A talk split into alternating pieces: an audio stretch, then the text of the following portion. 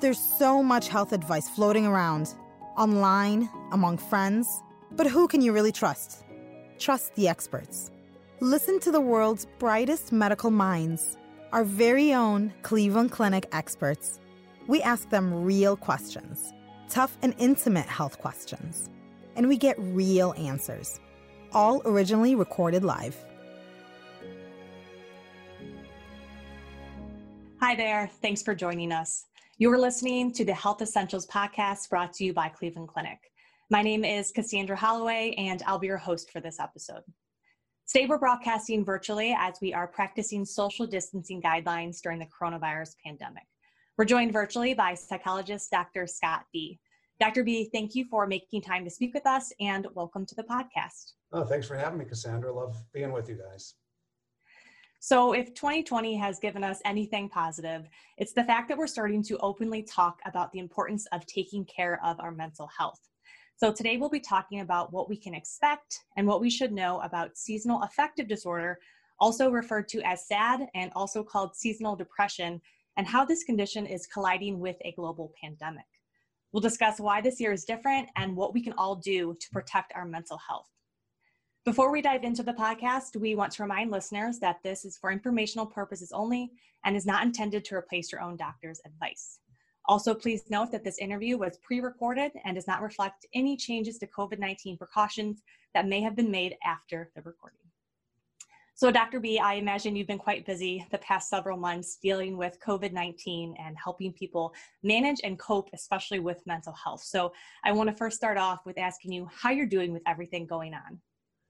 Uh, it's a great question to start off, Cassandra. I would say I'm busy. Every uh, behavioral health expert that I know is busy, but it's ordinary busyness. There's only one of us typically, and uh, you know we're happy to help people out. Uh, we kind of take them in sequence, and we really appreciate the value that people are putting on their mental health and behavioral health services.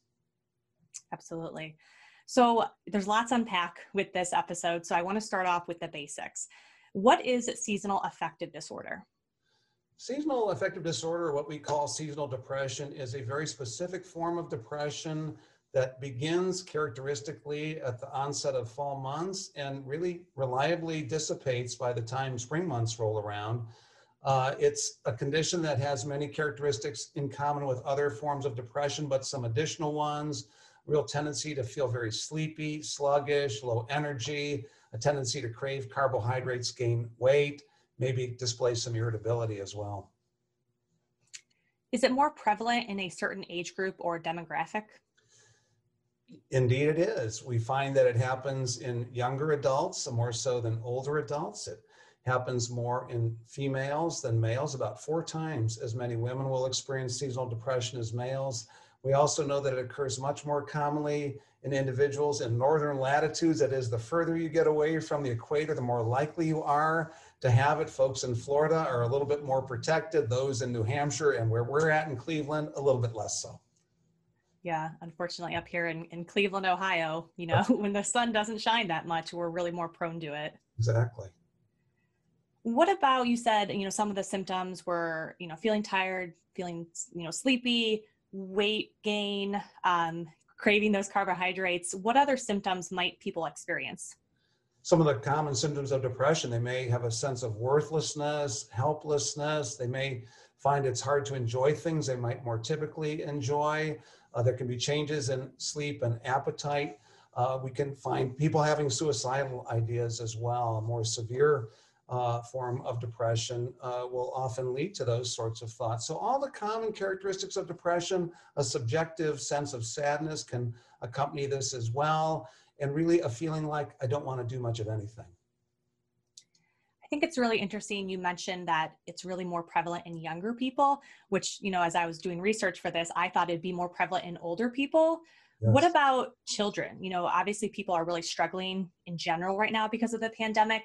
Sure. Is it typical to see seasonal depression in kids?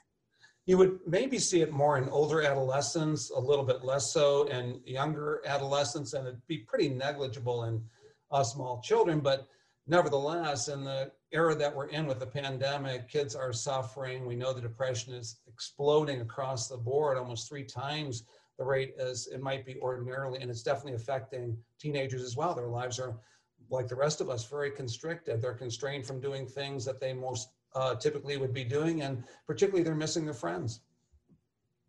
So, why does this actually happen? You know, why do darker days and colder weather lead to an increase in these depression symptoms? Well, we have some good hypotheses about that. It's always being researched. We do believe that exposure to light, actually getting light into our eyes and on our retinas, uh, makes a difference. If we don't get much of that, if we're having dark days, cloudy days, daylight very short, uh, we think that we may be producing certain chemicals in our brain, particularly melatonin. Some in the audience may know that melatonin is a sleep producer. If we're producing more of that chemical in our brain, we may show that characteristic kind of hibernation quality of wanting to sleep, uh, wanting to eat, to eat more carbohydrates, to gain weight because of sluggishness. There's also a serotonin hypothesis. That's another chemical in our brain that we think has a responsibility for helping us uh, enjoy more favorable mood states. We think that there may be some suppression of the supply of serotonin in brains as well. Uh, always being researched, uh, and I think we'll uncover some more answers across time. Especially this year as it collides with a global pandemic for sure. Goodness, yeah, what a tough uh, confluence of, of difficult stressors. So let's get into that then. Why is this year different compared to other years? You know, should we be concerned about people, more people suffering from seasonal depression this year? It's hard to know whether we'll see more people experiencing seasonal depression. I think what we will see is that individuals that experience seasonal depression might have an intensification or a worsening of their symptoms this year. There's actually some research going on at the start of the pandemic on seasonal depression in Vermont and individuals enrolled in that study actually showed some worsening of their condition uh, at the start of the pandemic. So I think we could hypothesize that we're going to see a, a, bit of this in individuals prone to that.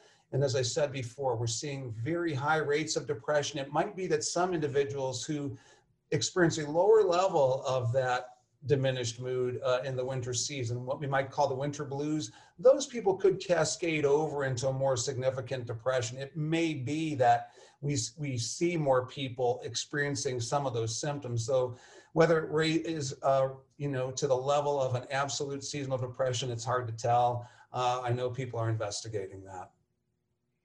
Do you think that the pandemic will kind of prolong that seasonal depression kind of time frame? I know you mentioned it starts early fall and goes to about early spring. Do you think maybe it'll go kind of longer into the early spring or to the late spring, I guess? It's hard it's hard to absolutely know. I, I think it will be interesting to watch how people fare this year. It may be different. Uh, we may learn a few more things about seasonal depression as a result of that. I think culturally people are worn down. We talk about covid fatigue that you know people have an interest in resuming the life they remember. And this is acting on us all uh, as a culture. So uh, it's hard to know absolutely what the outcome is going to be for people who are experiencing depressions right now. I think once the season lifts, many will start to feel a little bit better. I think once we have good answers for the pandemic, a lot of us are going to feel an awful lot better. Absolutely, for sure. And I feel like it's just a, another thing with COVID that we just don't know enough right now. And there's lots of research, and healthcare providers are working really hard to help us figure this out, but we just don't know enough right now.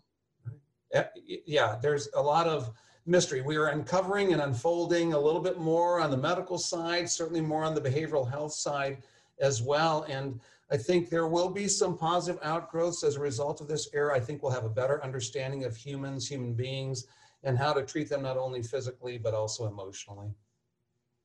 So, kind of along this thinking, but on the flip side of this coin, instead of seeing an increase in people with seasonal depression, is there any reason to maybe suggest that the pandem- pandemic will actually help some people's seasonal depression with less traffic or less work meetings or even, you know, less holiday parties? Um, kind of, what are your thoughts on that? It's interesting. I was uh, talking to another news agency, and the reporter had found two people who are actually feeling that their seasonal depression was better this year. And what they credited was habits that they developed before the season changed. That as part of their adjustment to the pandemic conditions, they started to exercise. They made friends with virtual technologies and meeting with other people and creating social connections in this way. And they credited that habit shift before the change of seasons for being protective. There may be people who also find some relief of tension in the holiday seasons. If I don't have to shop as much, if I'm not as uh, in a forced march uh, through various gatherings. Uh, some might find this is a little bit protective. There's maybe some who don't like the holiday season at all, and they'll be spared some of the tougher parts of that for themselves. So I think there will be a few variations on uh, seasonal depression in those instances. I think those will be exceptions rather than the rule, however. So I think it's interesting kind of talking more about the holidays. You know, this year has been funny because I feel like people have been decorating really early and uh, people going all out on kind of the decorations and being festive because you know what else are we supposed to do? Let's look forward to something positive. But i want to get your thoughts on how you think you know the holidays will play into seasonal depression. Are we setting ourselves up up for more post holiday blues or you know do you think that people will just be really excited and happy about it and it's something to look forward to? Well i think if we can keep our expectations really modest there's a much greater chance we'll be delighted. Uh, expectations are the one thing we can adjust. Uh, and if we if we have really kind of reasonable or kind of low expectations we might be delighted. If our expectations are really high there's a good chance we could be disappointed. I don't think there's any harm in doing things that we know help our brain feel better. So if it's decorating or going uh, the extra mile on uh, some aspects of a holiday meal that we plan, maybe in a really safe environment. There's nothing wrong with that. At the same time, I would not encourage people to expect this year to be like other years. I would be open to change, uh, to seeing this as somehow different, not necessarily in a particularly bad way, just different. And if we can somehow be accepting of that, I think that will be protective of our emotions. And we all have a good interest in protecting ourselves uh, physically and emotionally right I love that. Yeah, making sure you just manage your own expectations. You know, it's it's easy to be like, "Oh, I can't wait for the holidays. It's going to be so great. It's it's the best thing that's happened in months." But I think like you said, kind of keeping everything even and really being realistic about things is is great advice. Yeah, if we can be open to how it unfolds rather than predicting how it should go, I think we're going to be in much better shape. So let's talk a little bit about the um, courses of treatment for seasonal depression. Um, what does that look like? One of the simplest and pretty effective forms of treatment is light therapy. Uh, this is pretty simple. It's not real expensive, usually a one-time expense to buy a therapy light. This is a very bright light, needs to shine at 10,000 lux. They're easily available from online retailers. And it does require that an individual sit with that light shining on them and getting into their eyes for about 30 minutes every day. You have to be pretty faithful and committed to that dosing with it, very few side effects. And we know that it helps approximately 70% of individuals that are diagnosed with seasonal depression experience an increase or boost to their mood and uh, diminished symptoms of the condition. Uh, beyond that, many other options. Psychotherapy is really effective for people. Uh, common forms of therapy might be things such as cognitive behavioral therapy, where we're really trying to change attitudes and behavioral choices and get people involved in moving their bodies, scheduling activities in blocks of time, committing to those schedules as a way to stay engaged outside of your brain where some of that misery is happening. And also medications can be very useful for individuals suffering from seasonal depression. Commonly, antidepressant medicines, something called selective serotonin reuptake inhibitors particularly are known to be useful in protecting people. More than anything, uh, behavioral health and mental health practitioners really want to help, uh, and we're really excited for people to make use of our services. I like how you said earlier when we were talking about how p- some people with seasonal depression or who have been prone to seasonal depression might be feeling better this year because of some of the habits that they formed earlier, you know, when lockdown and the pandemic first started. You mentioned exercising and moving your body. What are some other healthy habits and kind of those basic wellness tools that we can use and practice? Social connectedness is uh, certainly one of those things that keeps our mood up. Now, we have some challenges. We're not getting together in big groups or uh, going to big gala events. Uh, all that we're restricted from. But I think it's important to make friends with the technology of the day, just like we are doing here. And instead of calling these get togethers virtual, I would say this is the real thing. This is really how we connect and programming that into your day. Maybe having a list of people that you want to contact with some routine and maintaining that. One of the symptoms of depression is the tendency for withdrawal from social context. So, cajoling ourselves to maintain those contacts can be critical. And I mentioned this earlier. This doesn't have a lot of appeal on the surface, but it is a known biological treatment for depression. If we schedule a day's activities in blocks of time, and ideally, if we do it a day in advance, we know what we're going to be doing in specific blocks of time the following day. If we wake up, we can commit ourselves to those activities. The gift of that is that the mind is not grinding on itself. Depression is a very inward condition where we're singing a pretty unhappy song, reminding ourselves of all the things that are wrong with ourselves, with the world, with the future. And rather than doing that, we can become engaged in the real moments uh, of activity. And when we're doing that, or when we're speaking to another individual, you know, that engagement is liberating. We do not feel, you know, that low mood. Uh, if you and I are just involved in this conversation, Cassandra, it doesn't feel like either of us are working. We're just conversing. We're a little outside of self awareness. And that's often where people go to feel good. Sure. I love that idea of scheduling your days out. So, I want to talk more about examples of that. So, would you kind of give this advice to patients that, you know, you say you're going to get up at the same time every day, and then maybe you work out from six to seven, and then you work from eight to two, then you take like a 20 minute reading break? Is that kind of what you're saying of, of scheduling kind of hobbies or, or things out? Yeah, it, like I say, it doesn't sound real appealing at the outset, but yes, brains and bodies love rituals. And we're more apt to do things when we can commit to them. So the schedule can help us with commitments. There's uh, something called the rule of opposite action that is often offered as a treatment in depression, which is do the opposite of what you're feeling. So if you feel like staying in bed, get out of bed. Now, if that's on the schedule, you would also schedule things like hygiene and get in the shower and nutrition, then go eat breakfast. And then maybe engage in a work effort for 45 minutes, maybe followed by a 15 minute break to talk to a loved one. And it can be a compassionate schedule. It doesn't have to be a work grind. It can include moving our bodies, good nutrition, socialization, maybe involvement with hobbies, reading, listening to music, all those things.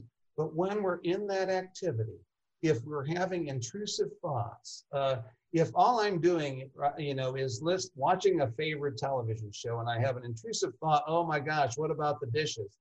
The dishes aren't on the schedule yet. I'm free to just stay with the thing that's right in front of me. So it liberates me from, you know, my own thoughts and the intrusive thoughts that often are part of depression. I love that. And it really makes you be in the present moment and be mindful about what's happening right now or this hour that is really the goal. Uh, the goal is to keep you engaged in what's really happening, since again, depression is often coming from our thoughts about things, not the thing itself. So you mentioned the therapy lamp and kind of getting those levels of, of light into our eyes.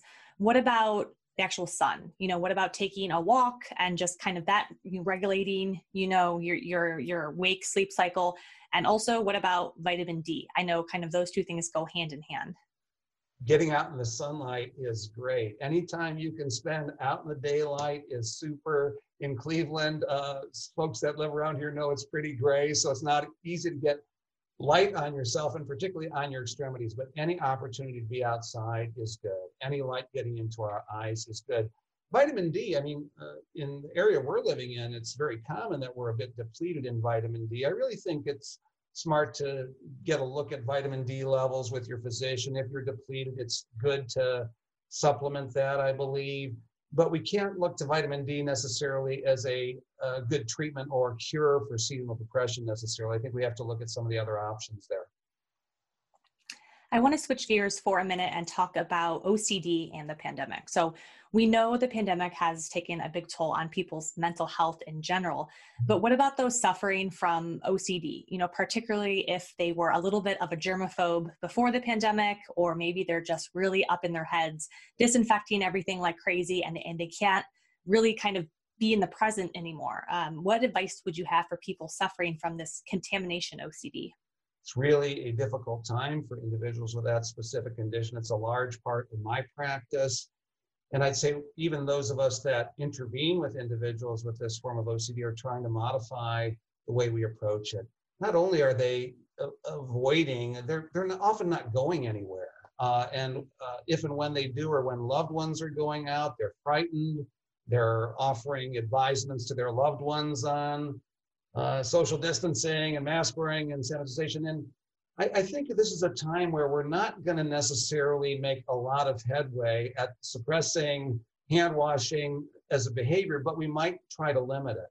We might try to limit it just to the advised 20, 20 seconds of hand washing is advisable. And we're really trying to help people to live in those uh, kind of parameters of safety, but not so much so that it's creating tremendous interference or it's preventing, you know, ordinary interactions.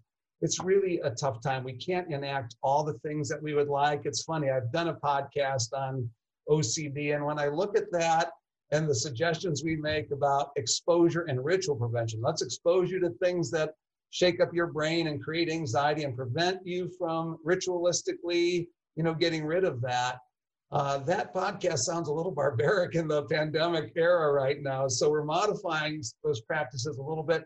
My heart really goes out to these individuals. There is professional help. You want to modify the symptoms as much as you can to reduce the interference. And once again, living presently, you know, noticing thoughts as just thoughts, being in the real moments that we're living is also a very valuable component of treating folks with OCD at this time. Absolutely. And I imagine there's some sort of spectrum when we talk about contamination OCD, people who it's it's kind of in their life, it's kind of affecting them all the way up to people not leaving the house. So it's kind of where do you fall? And then like the things that we talked about in preventing it and treating it, what can you control? What can we schedule? You know, what can we take care of? there is no doubt there's a range of severity, you know, in the condition. There are people that are struggling emotionally, but they'll function. Uh, and they do it with great courage. And there are others who are really debilitated by it. And again, we, we'd like to help all of those folks as much as we can. So, still talking along the lines of general mental health here.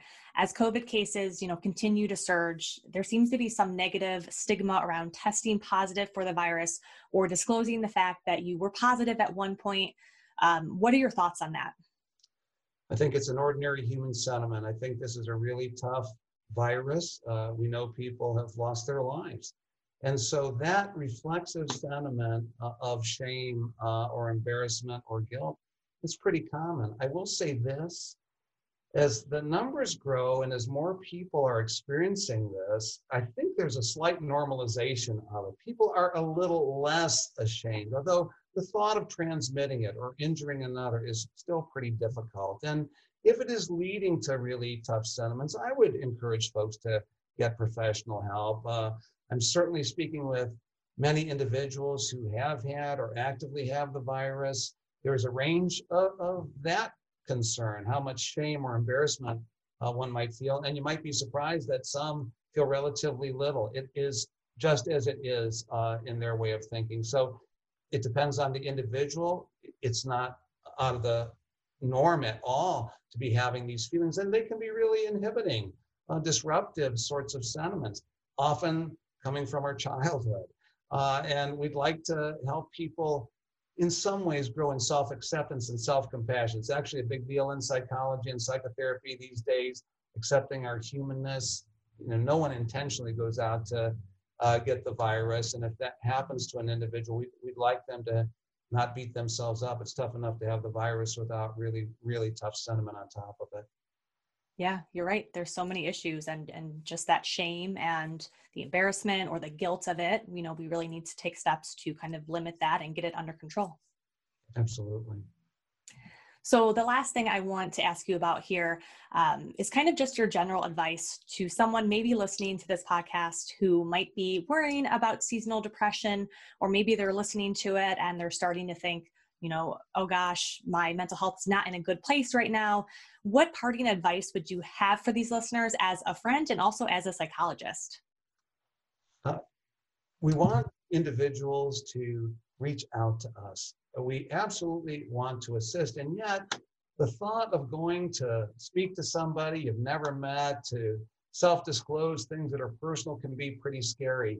I would say you just have to behave courageously. Uh, there's no way sometimes to get around uh, the tough feeling or the sense of not knowing or uncertainty, but help is available. And what I think people will find is the encounter they have with somebody in behavioral health is one of the safest places to be. And this is something that people can't calculate if they've not experienced it before. I would encourage people to take that risk. Courage is being a little frightened and doing it anyway. So I'd say stop through the fear, behave with some courage. There are definitely uh, wonderful things that we can mobilize that people can do for themselves that become their own uh, then uh, that they can use not only now but for the rest of their lives. And we actually do want people to develop coping strategies that they use now and forevermore. And with telemedicine and virtual visits becoming more prevalent. I think you know this is this is the the, the time to reach out because you don't have to travel to a an office. You can do your visit in the phone in a video. There's help readily available to you. We come to you. Uh, what could be better? Uh, you know before the pandemic i had done a handful of virtual visits and i didn't know exactly how i felt about them and then all of a sudden it's what we did all the time and it became very ordinary and i wondered what kinds of alliances could we form with individuals through this technology? And they're absolutely solid. Uh, at this point, I don't see much of a distinction uh, between having somebody in my office. Now, you have to find a confidential space. I will say I get to see more pets in uh, people's households uh, than I ever imagined as part of this role. But it is exciting that we can come to where the folks are at, they do not have to come to us. That's wonderful advice to end on. Dr. Bea, thank you so much for joining us and sharing your insight. We really, really appreciate it. Thank you so much for having me, Sandra. For the latest news about COVID-19, visit clevelandclinic.org slash coronavirus. If you want to listen to more Health Essentials podcasts featuring experts at Cleveland Clinic like Dr. Bea, subscribe wherever you get your podcasts from or visit clevelandclinic.org slash HE podcasts. Also, don't forget, follow us on Facebook, Twitter, and Instagram at Cleveland Clinic, all one word, to stay up to date on the latest news and information about coronavirus as well as your own health and wellness. Thanks again for listening. This concludes this Cleveland Clinic Health Essentials podcast. Thank you for listening. Join us again soon.